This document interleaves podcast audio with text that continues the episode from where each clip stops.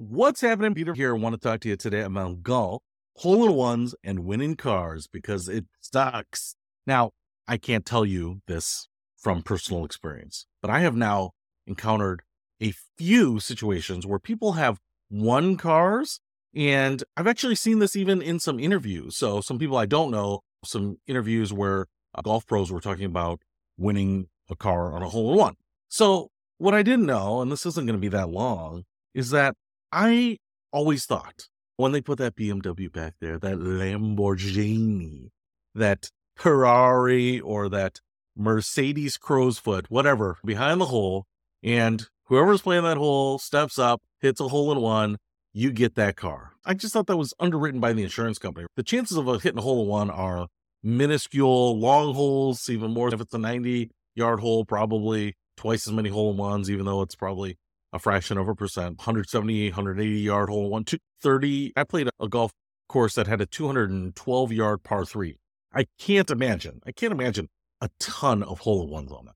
But what I realized is that the hole in one car winnings are not what I thought. And in fact, this wasn't a hole in one, but a friend of mine actually went to charity raffle and the grand prize was a Volvo. And I thought that was pretty cool. And she won it. And then she didn't really want a Volvo because she already has a car.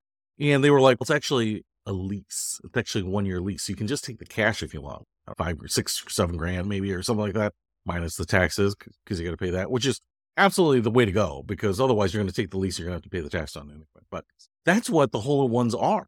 Even for these charity events, most of them are like a one year lease for this BMW. There's this three series or five series and it's one year. What would a lease be on that? 700 bucks a month? Yeah, you're talking about like $9,000 in compensation in a prize, but you still got to turn that car back in.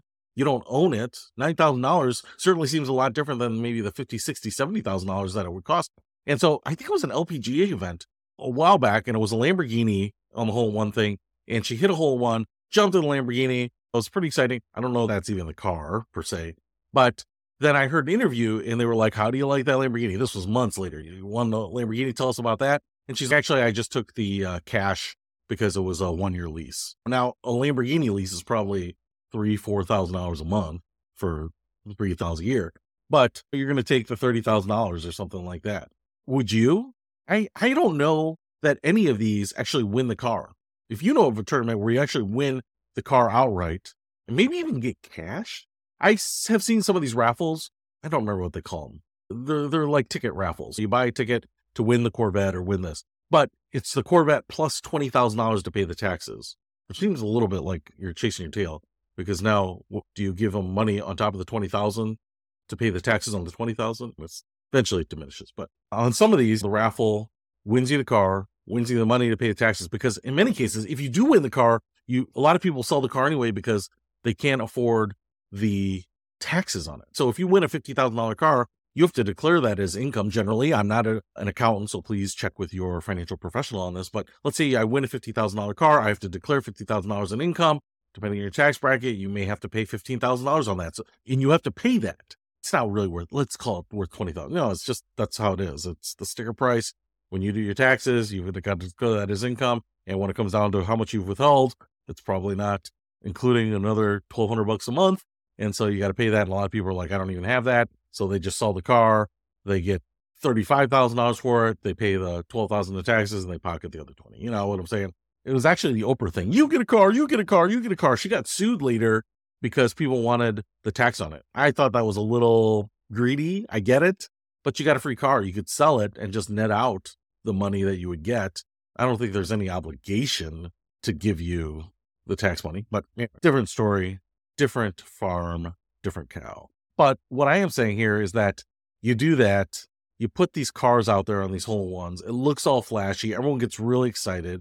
Everyone assumes, I think most people, 99% of people assume that you get that car, you own that car just because of the long odds of hitting a hole in one anyway.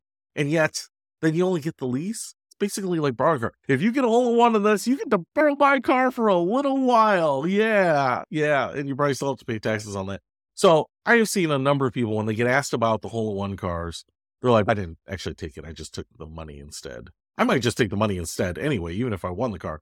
But in most cases, because it's a lease, because people have car, Because if you're a professional golfer, you're not going to put your BMW into the garage so that you can drive this leased Mercedes for a year. Maybe you would, but you still got your other car and you're going to have to hold on to it because a year from now, this car is gone too. And especially, what if it's a worse car than what you drive?